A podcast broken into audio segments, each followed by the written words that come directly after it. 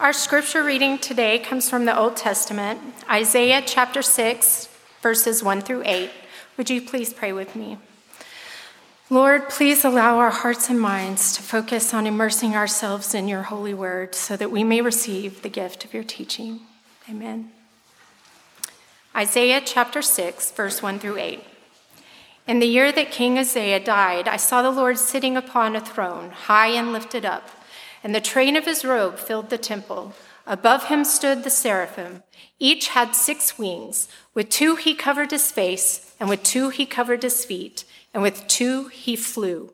And one called to another and said, Holy, holy, holy is the Lord of hosts. The whole earth is full of his glory. And the foundations of the threshold shook and at the voice of, and the foundations of the threshold shook at the voice of him who called, and the house was filled with smoke. And I said, Woe is me, for I am lost, for I am a man of unclean lips, and I dwell in the midst of a people of unclean lips. For my eyes have seen the King, the Lord of hosts. Then one of the seraphim flew to me, having in his hand a burning coal that he had taken with tongs from the altar. And he touched my mouth and said, Behold, this has touched your lips, your guilt is taken away, and your sin atoned for. And I heard the voice of the Lord saying, Whom shall I send, and who will go for us? Then I said, Here I am, send me.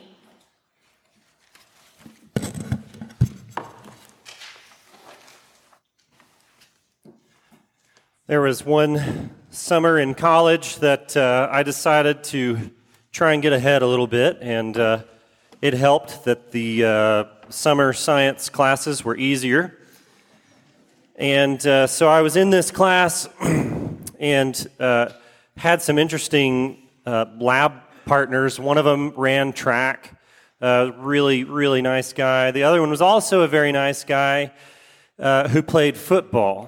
His name was Brian Orakpo. This guy was, was huge. He would come in and he would thump his gigantic arms on the table and be like, What'd you get for number seven? And we're like, Brian, here, like, whatever you need, man. Like, his, his arms were, were huge. He was a really, really nice guy. And um, I mean, this guy, you know, he had a 39 and a half inch vertical. So he could just jump straight up like over three feet. Um, 40 yard dash in 4.63 seconds. I mean, I could maybe do 40 yards in a minute. Um, and so we would be talking and, and, and, you know, so impressive. And hey, man, like, what do you want to do? And he said, well, um, you know, I want to play pro ball. And, uh, and he did. He went on and he played for Washington, and then he, he played for the Titans for a little while. Um, he's a year younger than me. He's already retired. Um, but here is the thing sitting there at that table with Brian, if there was ever any doubt, there wasn't, but if there was ever any doubt of whether or not I could play pro ball, it was all gone just by sitting at the same table with this guy. Because there is something that happens when, when you are in the presence of, of someone who is great. It makes you aware of the gap between you two. There is this automatic comparison that begins to happen. We, we all know what that's like. We all know what that's like to, to be in the presence. Maybe it's a, maybe it's another musician or something that you, you think is, is just so far beyond you. Maybe it's an, an artist, you know, maybe, maybe I'm looking at Ruth's, Ruth's painting and, and think, oh man, I'm going to set that paintbrush down, right? You, you see this gap, you see this distance because there's this automatic comparison that happens. Now, the question is, how do we react? These moments are unavoidable. You cannot avoid it. It's going to happen. And so the question is, how do, react, how do you react when that happens? If it is happening with something or some area that, that we really care about, that we really care about, there are four typical ways that we will react. One is we could be inspired. We could be inspired to, to look at this person and say, you know what? I will be as good as you someday. You can go find uh, an old video of Klay Thompson, who plays for the Golden State Warriors. And you can find an old video of he's maybe around six or seven, and he's out there in the hall, and his dad brought him back, and he's standing there. And, and guess who is walking up? It's Michael Jordan. And here he is, and young Klay is getting to meet him. And what he says is he looks at Michael Jordan and, and, and, and he has this moment. And then reflecting on that moment, he said, It inspired me. It inspired me to try harder, work harder, do more, to be the best. And so he went on and worked harder. I will be as good as you. The other thing that sometimes we do is actually just the opposite. We see someone who's so far beyond, and so we do the opposite. And we start to tear them down.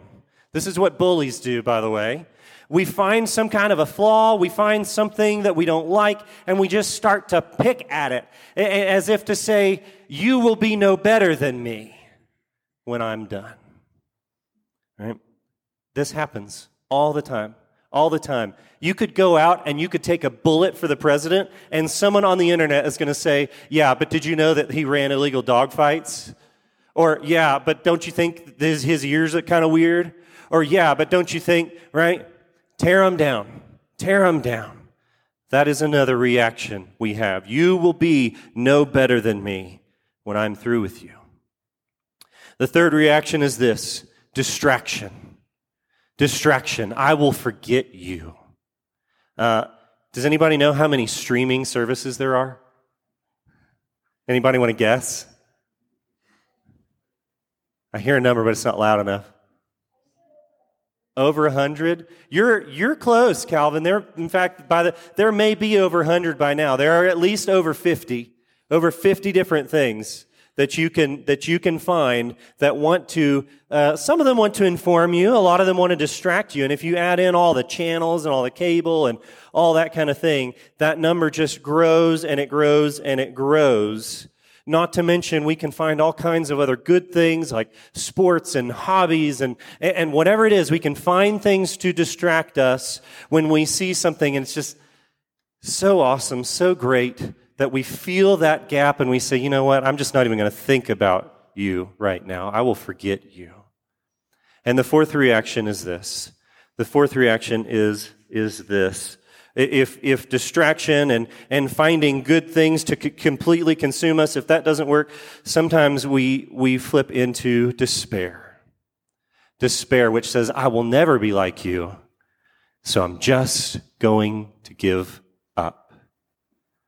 Despair is dangerous because it leads to apathy, leads to kind of your own nihilism, the, the nothing is, is worth anything, I'll never be good at anything, I may as well not even try.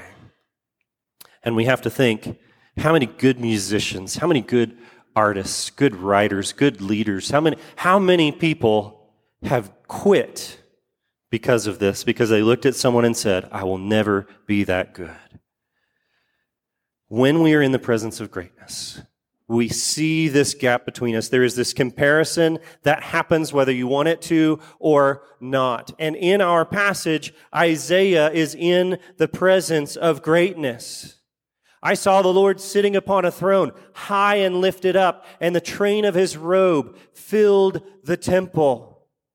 It's, it's talking about, is using this language of importance, this language of power, this language of, of kind of the, the gravitas, the weight, the glory of the Lord, and the smoke filling the temple is this, this language of, of power and this language uh, even of worship. And Isaiah is here, and, and the angels are there, and, and these angels are in constant adoration and they're not just talking about the greatness of the Lord. They say, Holy, holy, holy. If you just wanted to mention it, you could say it once. If you wanted to emphasize it, you could say it twice. But if you say it three times, you are talking about the perfection of the Lord. Holy, holy, holy. He is perfect. He is powerful. He is perfect in all his ways. And then Isaiah is here. and he hears this. And the whole room begins to shake at the voice of the angels. And what happens? There it is. That comparison, that reaction. He is seeing God in this vision in a way that none of us have, I'm sure. And, and, and in this, now is the time where something has to happen. He has to respond in some way. But here is the problem. The problem is none of our typical reactions work with God. Think about it. You, you, could, you could be inspired. You could see the Lord on his throne, high and lifted up, and be inspired and say, I'll be as good as you someday. I'll be as perfect. I'll be as powerful. I'll have those angels worshiping me. That is as absurd as thinking that I could play football like Brian. The, the gap is too great. It's impossible. By the way, that's the temptation in the garden. Remember? I will make you like God. So here we see that. But here's the thing even if we could, even if we could, even if we could look at God and say, you know what, I can get there. I can get there on my own. I'll be as good as you someday. It, it would be kind of like the statue of David. Some of you uh, are familiar uh, with, with one of the, the things here. Um, the statue of David um, Russ Ramsey talks about this. This is one of the most perfect sculptures that, that has ever been done. Michelangelo did this out of a single piece of marble. He shouldn't have even been able to do it because this piece was already flawed and had some, some holes and things punched in it, but he did it anyway. And it is, it is probably as close to perfection as you can get in a sculpture. But here's the problem the ankles are cracked the ankles of this enormous, beautiful sculpture are cracked. And so it does not matter how perfect the rest of it is because gravity will one day bring it to the ground. Humanity, at our best, without the Lord, still has cracked ankles. We can't get there on our own the angels say, Holy, holy, holy to the only God who is perfect, flawless, and unchanging. Well, there's another reaction Isaiah could choose. He could say, You will be no better than me. I will tear you down off of that throne, and I will put you underneath me. Well, it's pretty obvious to see the problem there, but let's think about it. Do you, do you know why what bullies do to people? Do you know why it works when it works? It, it works because the bullies are really good at trying to find some angle where they can have power over someone. They can find some insecurity. They can find some kind of flaw. They, they can uh, sense something that you don't like about yourself, or maybe that you they think you should be embarrassed about. Sometimes they are just physically stronger, but they find something that they can use to try and have power over their victim but they have to be able to have power over it. The angels say here that the Lord is the Lord of hosts. Some translations, the Lord God Almighty. You cannot tear him down. You have no power over him. And no matter what, no matter what we say, no matter what we do, no matter what we think, nothing in us can cause him to cease being who he is. We will never be able to make him cease being who he is because of something that we've done. We have no power over him. That reaction just won't work. The third reaction is this distraction.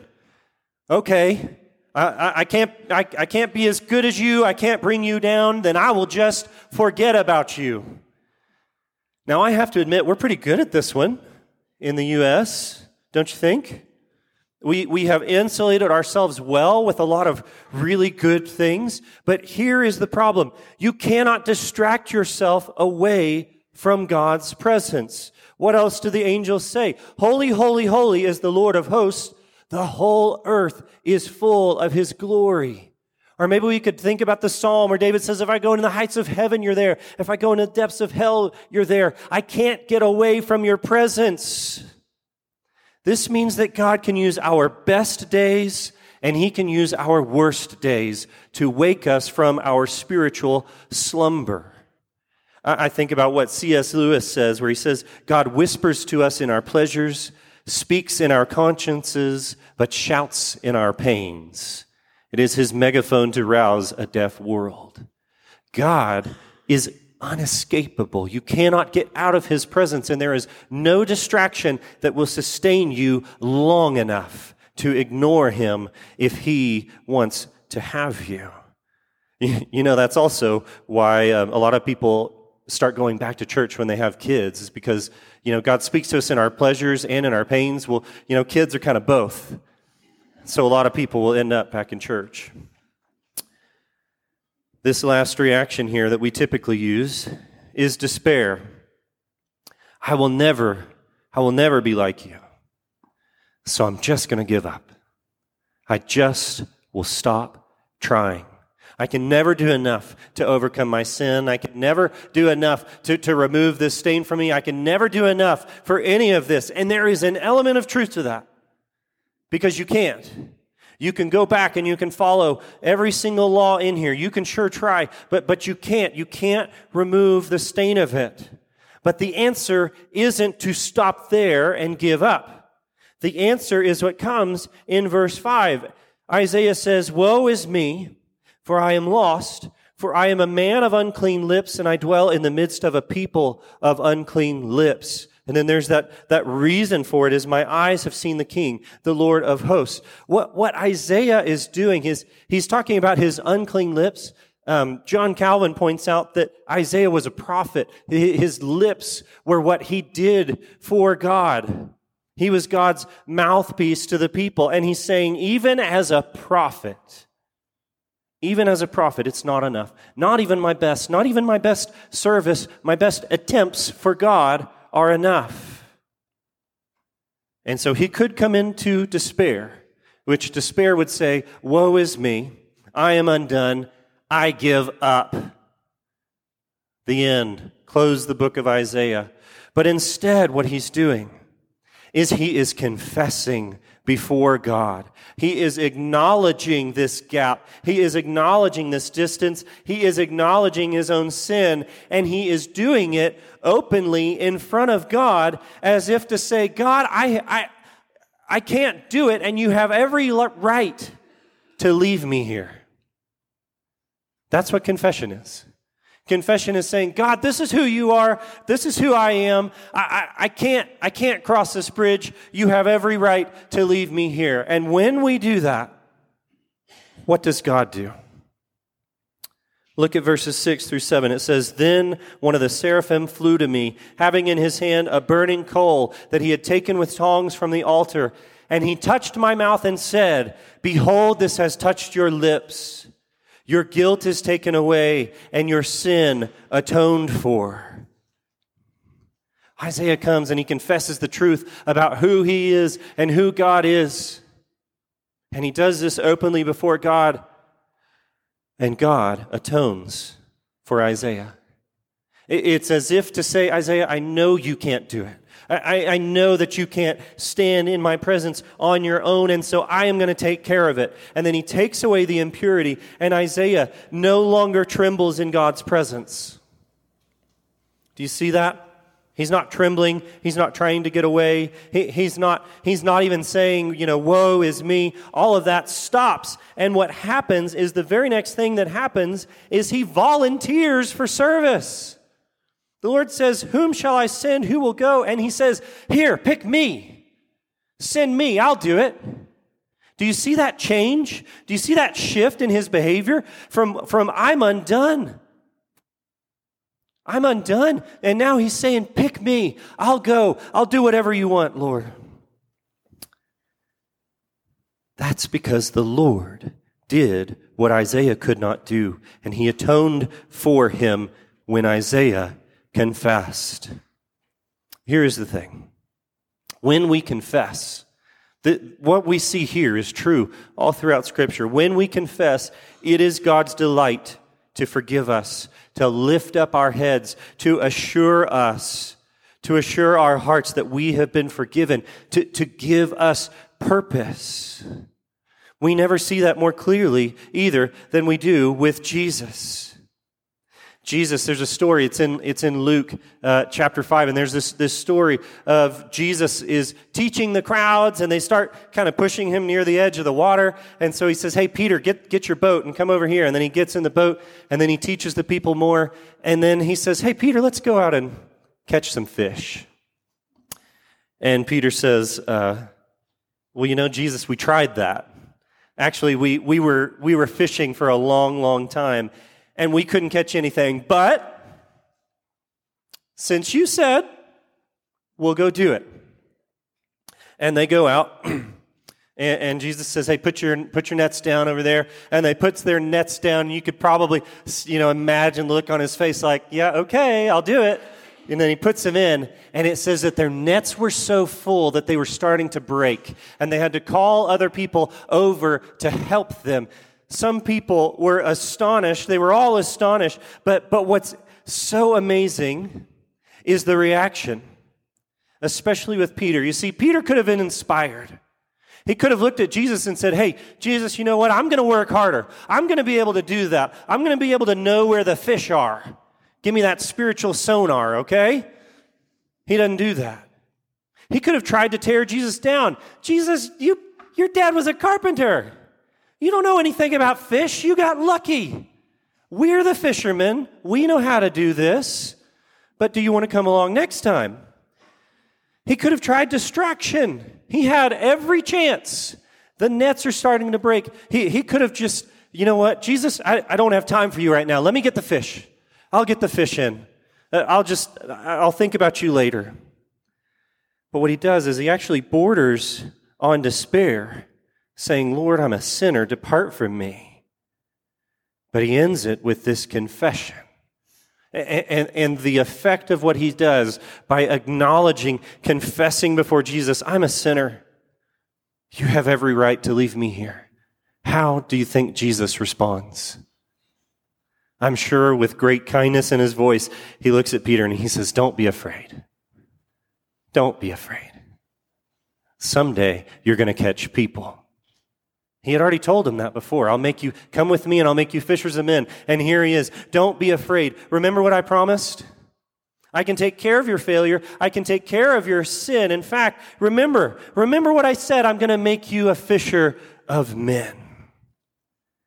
It's that same pattern. We go to God and, and we see in adoration. Remember from, from last time, adoration is saying, God, here's who you are. Here's who you are, and you are incredible. That starts that comparison. So that then we, we, we see ourselves and, and then we confess. And we say, God, but here's who I am. Here's who I am. And you have every right, every right to leave me here. But Lord, I depend on your mercy. Because when we confess, we know that God loves to forgive. When we confess, when we acknowledge who we are, we, we, are, we are just simply saying, Lord, this is who I am. And then we are trusting in the mercy of Jesus, knowing that, that he became the coal on the altar of the cross so that we might be clean. That's why we do what we do in worship. As we look at our liturgy and we see adoration, this is why we come to confession and assurance. The two go together. And now some might ask the question, well, but why do we keep confessing? Because didn't you say Jesus forgives us and all that? Yes. Here, here's why. Your sin is already forgiven. You, you are already part of the family of God. You, you are already joined in to the bride of Christ. But um, just go ask your spouse sometime, hey, we're married. Do you need me to apologize anymore? Well, Jesus doesn't need it, but he allows us this opportunity for us as a reminder that we are in relationship and a reminder for our hearts because we have spiritual amnesia. And we need to hear the voice of Jesus again and again and again saying, Don't be afraid. Don't be afraid. There's no more comparison. I have made you holy. You are a new creation. You have my righteousness. And then we let those words drive us, just like Isaiah, we let those words drive us forward into mission so that when the Holy Spirit begins to tug on our hearts and say, Hey, I'm leading you this way. Hey, I'm leading you that way. Hey, who will I send? We're the first ones to stand up. Knowing the great cost he paid, knowing what we have been forgiven, we're the first ones to stand up and say, Here I am, Lord. Send me. Would you pray with me?